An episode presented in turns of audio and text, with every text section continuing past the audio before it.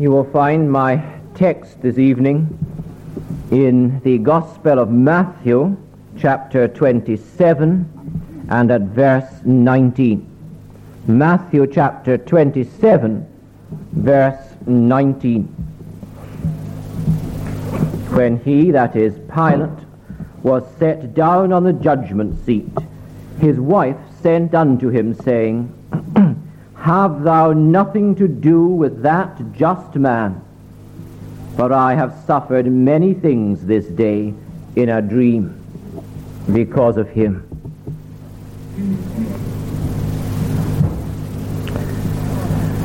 The Jewish authorities have been trying Jesus. Those evil men, the scribes and the elders, the religious leaders of the Jewish people, have decided that Jesus must die. But the trial is a travesty of justice. Even the very court, the Sanhedrin meeting by night, is illegal. It was quite illegal for the Jewish council to meet in the night time. The charge they bring against Jesus is the charge of blasphemy. He claimed to be God. Now, as I have said, they were determined that Jesus should die. But those Jewish leaders did not have the authority to sentence him to death and to execute him. Only the Roman authorities had, could do that. And so, to the Roman governor, to Pilate, Jesus must go. The charges brought against him before Pilate are different from the charges that were brought against him at the Jewish court. There he was charged with blasphemy. But such a charge would not stand before Pilate in the Roman court. Pilate would simply dismiss the case and tell them to deal with the matter themselves. That was a matter to do with their own religious beliefs.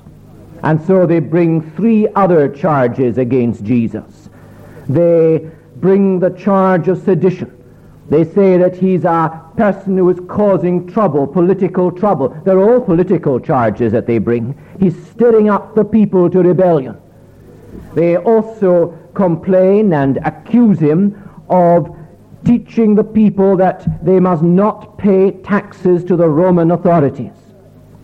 And they say further that he claims to be a king, to be the king of the Jews. They were all trumped up charges. And uh, nonetheless, they are determined, you see, those evil religious leaders of the Jews, they are determined that Jesus should die. And so, there before Pilate, Jesus is accused. What kind of a man is this Pilate, the Roman governor in Judea? He is an unscrupulous man. He is a cruel, unprincipled man. He had massacred many of the Jews. By his callous disregard for the most deeply held religious convictions of the Jewish people, he had earned their hatred. They detested him. The Romans had always recognized that the Jews were really a special case. Because of their particular religion, they had to be treated very carefully. They applied the kid glove, as it were, in their treatment of the Jews.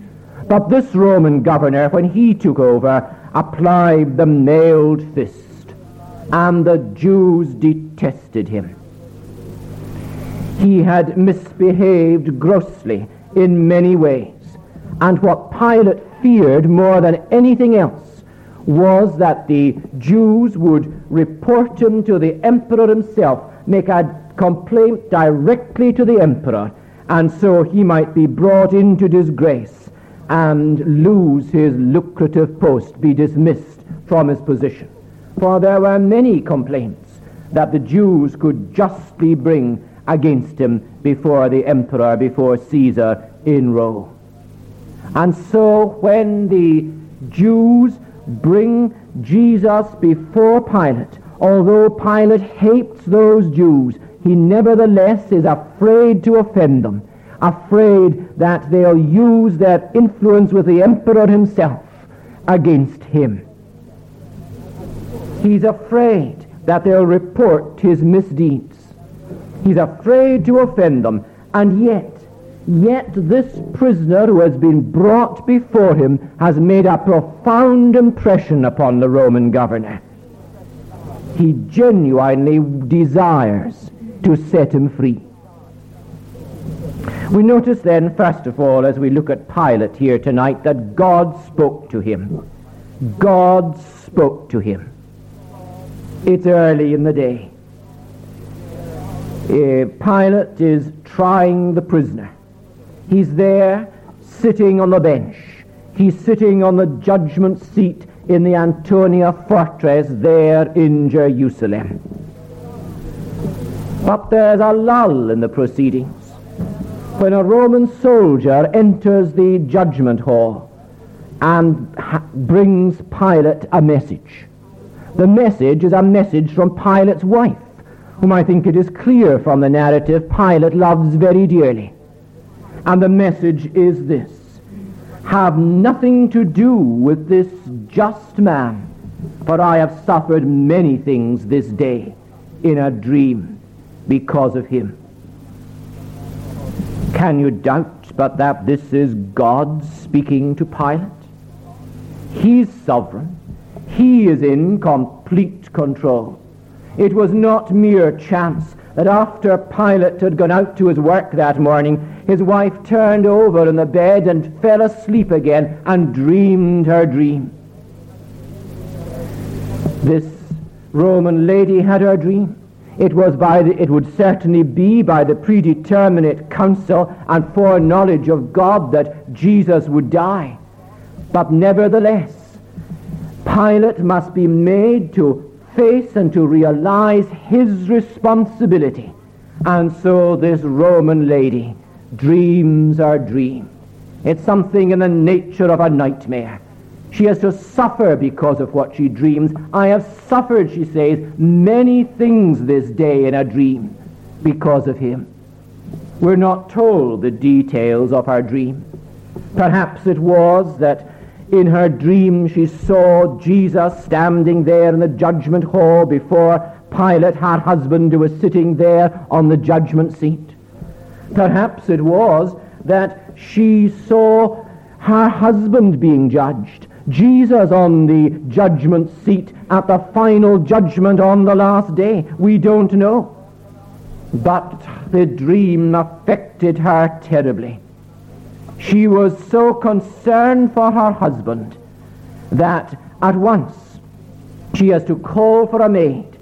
She loves her husband very dearly, I'm sure of this. At once she calls for her maid and tells her to send one of the soldiers at once to the judgment hall with this message to Pilate, her husband, have nothing to do with this just man. For I have suffered many things this day in a dream because of him. It is, I say, God's doing. The events of providence are under God's sovereign control. This is the means, his wife's dream, this is the means that God is using to speak to the Roman governor.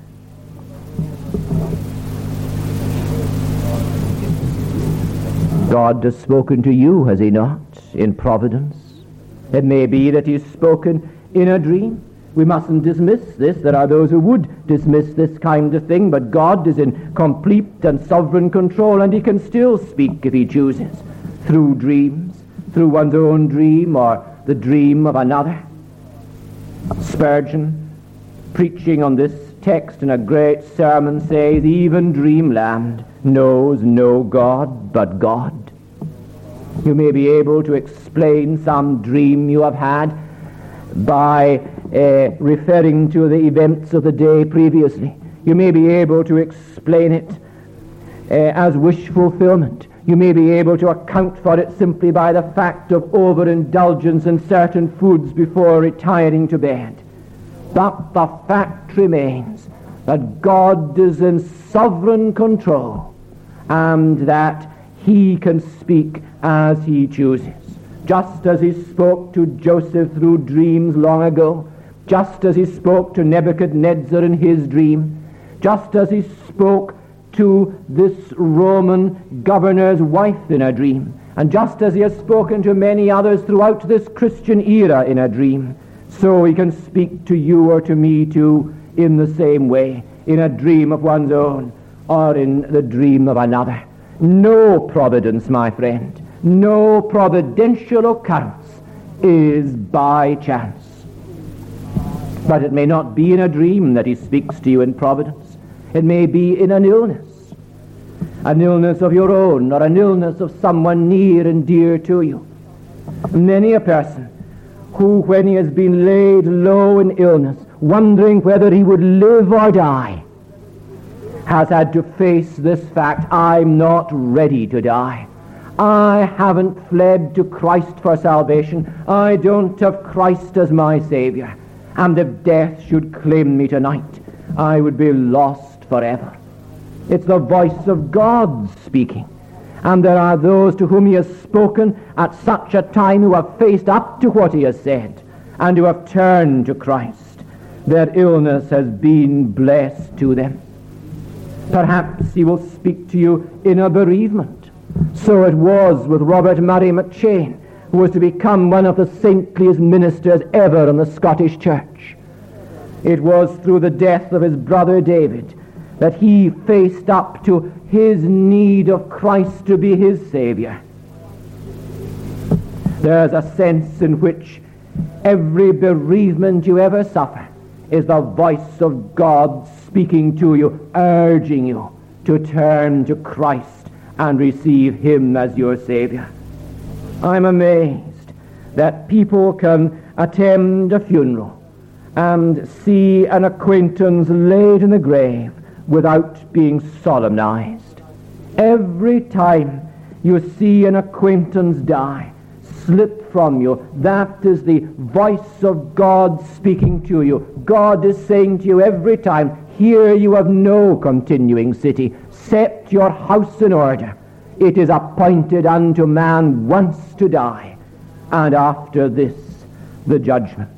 When you see someone slip from you, that should move you to concern about your own salvation. It is the voice of God sounding in your heart. Or it may be that the providential occurrence through which he will speak to you is simply disappointment, the loss of employment, failure to gain promotion, a business failure can be the means through which he speaks. Such a disappointment can cause you to stop in your tracks and examine yourself. It can cause you to see, I'm not master of the situation. Someone else is in control, and that someone else is calling me to seek himself. When everything is going well, then you can say, I don't need God.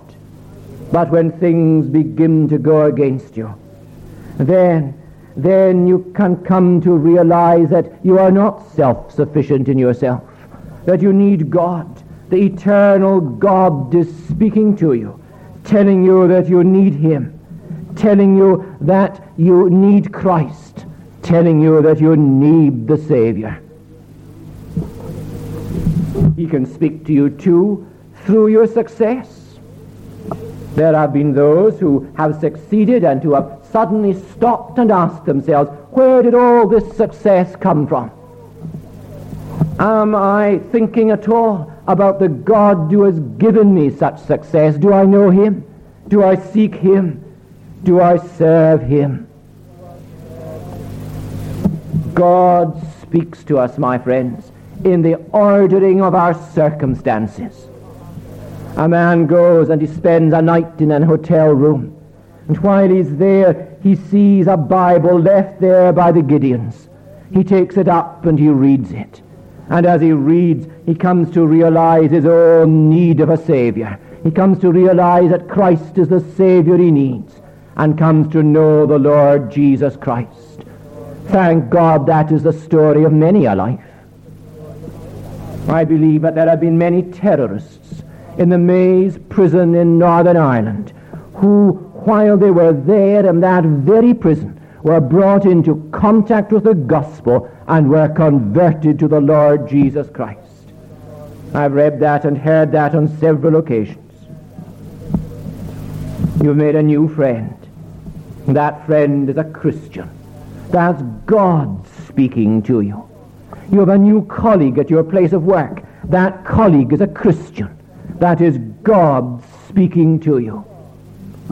You're here tonight in a Christian church, in the place where the gospel is being preached. That's not by chance. This is God speaking to you. As he spoke to Pilate through his wife's dream, so he speaks to you. He spoke to Pilate through the person who was closest to him, his own wife. And it seems to me from the narrative that there was a very close and loving relationship between Pilate and his wife.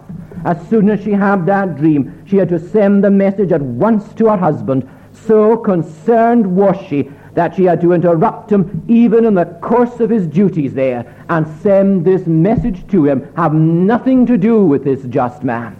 For I have suffered many things this day in a dream because of him. This is love speaking. God sometimes sends his message through those who love us most, through those whom we love most, to make that message more powerful. It makes a deeper impression when it comes through such an one. Could there be someone here tonight still unconverted. And your wife is a Christian. Your husband is a Christian. The one nearest to you is a Christian, one whom you love very dearly and whom you would do anything to please. And that one has been pleading with you, speaking to you, telling you the gospel, and imploring you to turn to Christ. Is that not the voice of God reaching you? Do you have a child who has become a Christian? Does that not affect you? What about that parent of yours who was a Christian? Perhaps he's in heaven now, or she's in heaven now. You remember how your mother longed for your conversion, how she spoke to you and urged you to turn from sin and unbelief and to receive Christ as your own Savior. You remember the Bible she gave you when you left home. Have you read it? You're remembering all that tonight. This is just the voice of God speaking to you. You have a friend, have you, who's a Christian. That friend is pointing you to the Savior. He's been talking to you. She's been talking to you about Christ, presenting the gospel to you, doing so out of love. And this is the very means that God is using to speak to you. God spoke to Pilate and God speaks to you. God spoke to him. That's the first point I notice here tonight. And the second is this He knew the truth. He knew the truth. There in the judgment hall, Pilate asked Jesus, Are you the king of the Jews?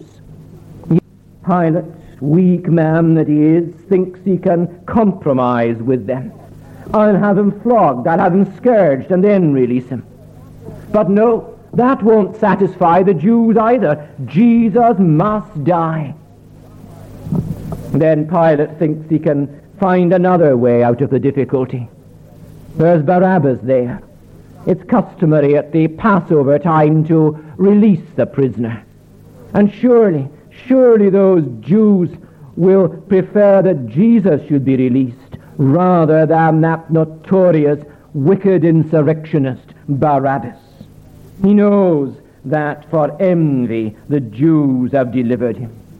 Over and over again, Pilate declared Jesus innocent. And it was just at this point that the message came from his wife. Have nothing to do with this just man this righteous man, this upright man. The Jews won't have it that he should be released. They cry out for Barabbas. Let's have Barabbas. They persuade the mob to cry out that Barabbas should be released and that Jesus should be crucified. Give us Barabbas. But what shall I do? asks Pilate. What shall I do with Jesus, the one whom you call King of the Jews? What shall I do with Jesus who is called the Christ? And Pilate knew perfectly well what he should do with Jesus. He knew he was innocent. He should declare him innocent and release him. Those Jews could not touch him. They couldn't touch Jesus without Pilate's authority. What evil has he done? asks Pilate. He knows that Jesus is innocent. He knew that Jesus had done no evil.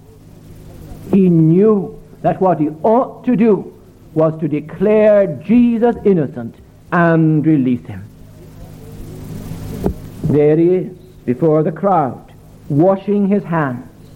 And as he does so, he says, I am innocent of the blood of this just person, this just person, this upright, this righteous person. It's the very term that his wife had used in the message that she sent to him. That term, that word had pierced him.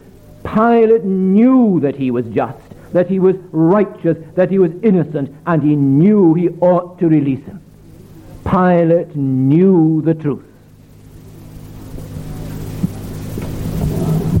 You know the truth about Jesus, don't you? You who are still unconverted, you know the truth. You know that he's the sinless Son of God. You know that he's all that he claimed to be. You know that he came to seek and to save the lost. You know that he died upon the cross to pay sin's penalty. You know that he rose again the third day. You know that he's the only Savior. You know that apart from him you cannot be saved. You know all that. The evidence is crystal clear. You don't doubt it for one moment.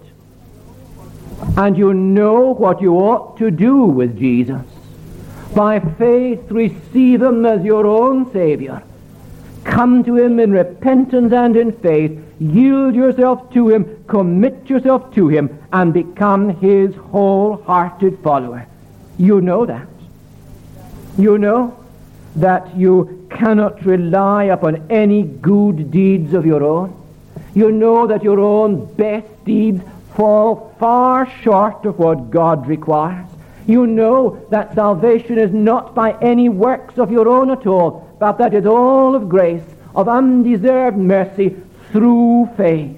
You know that. You know all that.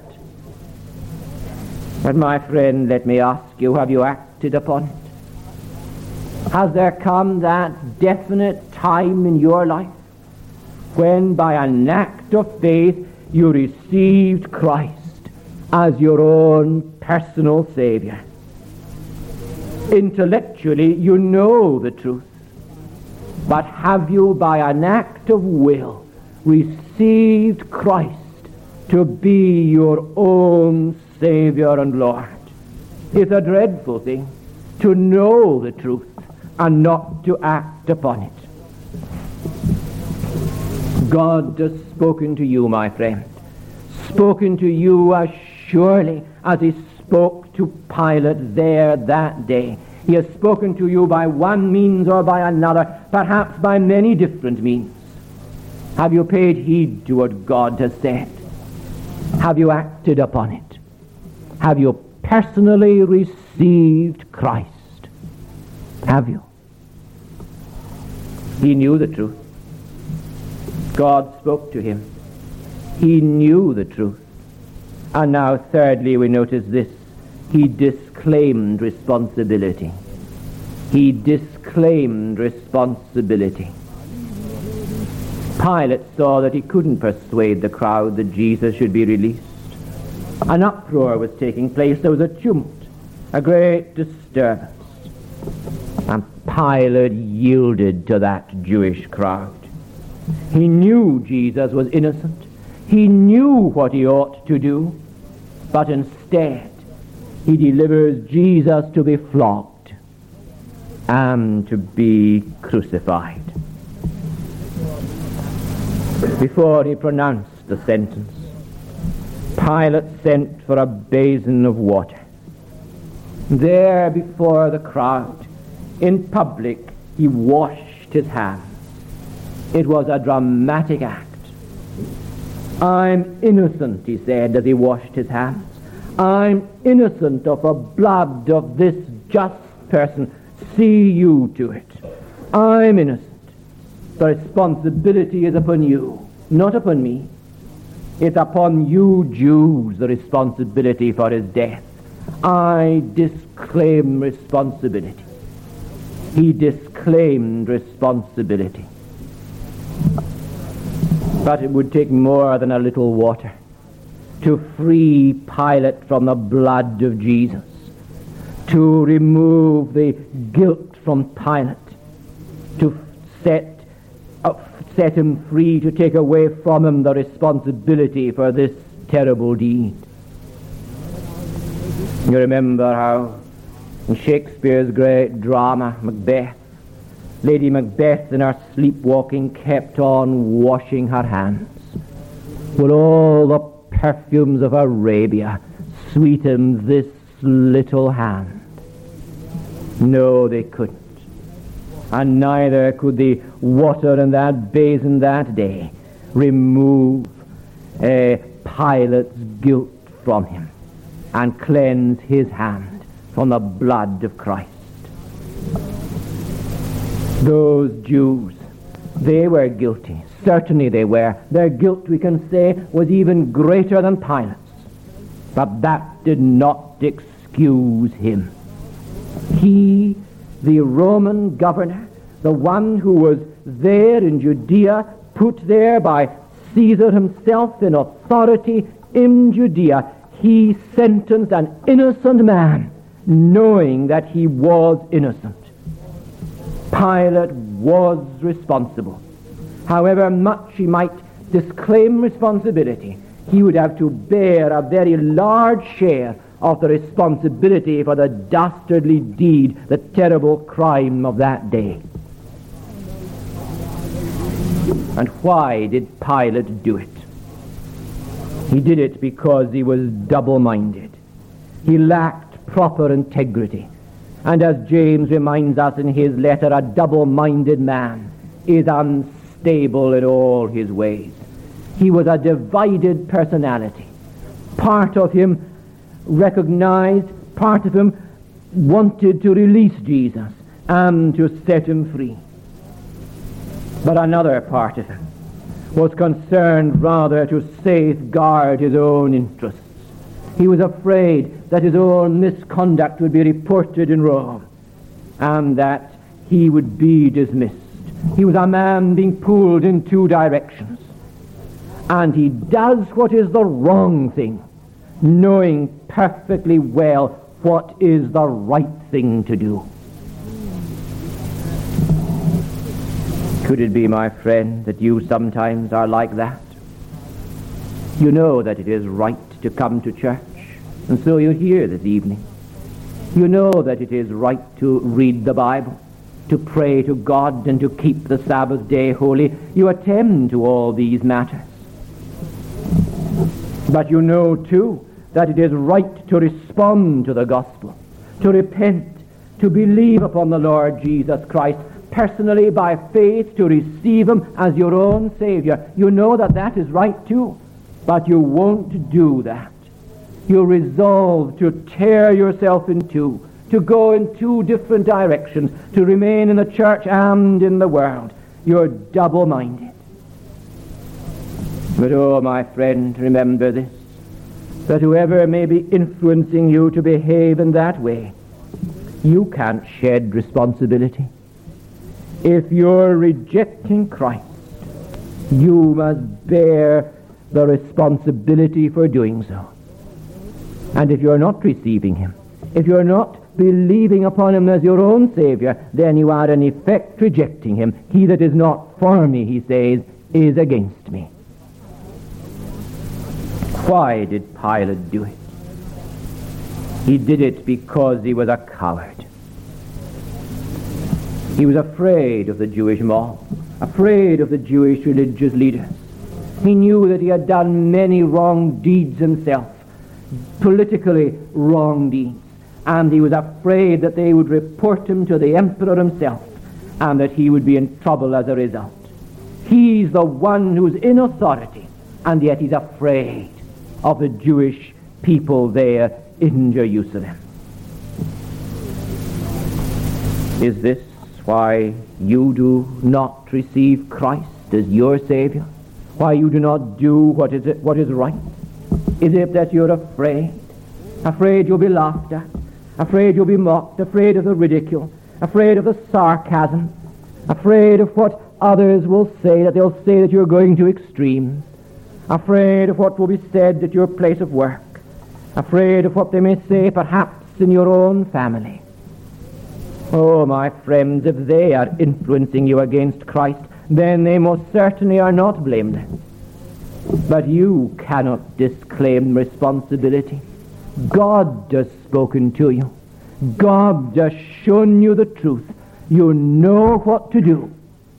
And if you don't do it, you must bear the responsibility. We've been tonight in the judgment hall in the Antonia fortress in Jerusalem. Pilate's judgment hall. But I see another great assize. I can see another judgment. And I can see there a great white throne, and the judge is sitting upon his throne. Who is he? Why? He's none other than the one who is a prisoner there in Pilate's judgment hall the Lord Jesus Christ. And there I see Pilate standing there before Christ who sits on his judgment throne. It's Pilate who is being judged at this great assize on the last day. He's having to answer to Jesus for that terrible deed that he did, his refusing to release Jesus, his sentencing him there that day.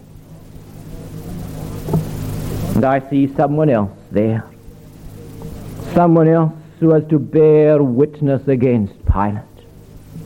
It's his own wife. I can hear her say, I told you. I warned you. I sent you that message that he is and he was a just, a righteous person. She has to bear her witness against him. You will be at that judgment, my friend, as I will be. You will be there. Will there be a wife there? A husband there? A child, a son, a daughter, a brother, a sister, a father, a mother, a friend, who will have to bear this testimony. I told you the way of salvation. I pleaded with you to turn from sin and to receive Christ as your own Savior? Will there be one there who has lovingly pleaded with you while here on earth, but who at that judgment will have to give his or her amen to the sentence of condemnation when it is pronounced upon you. Depart into everlasting fire. Oh, my friend, it need not be so.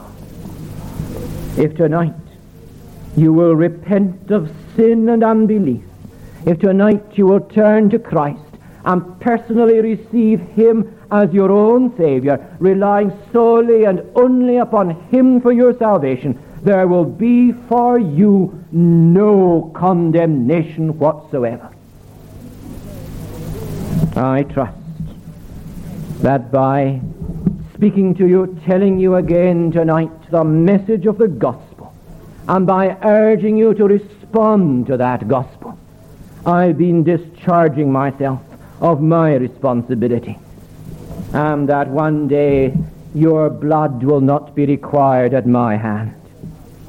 If you remain tonight on the broad road that leads to destruction, if you remain tonight out of Christ, if tonight you still reject Christ and will not receive him as your own Savior, then the responsibility is yours. Let us pray. We pray, O gracious God, that thou wilt solemnize us in thy presence. We pray that thou wilt show to us just what is our responsibility, and that thou wilt cause us to face up to that responsibility.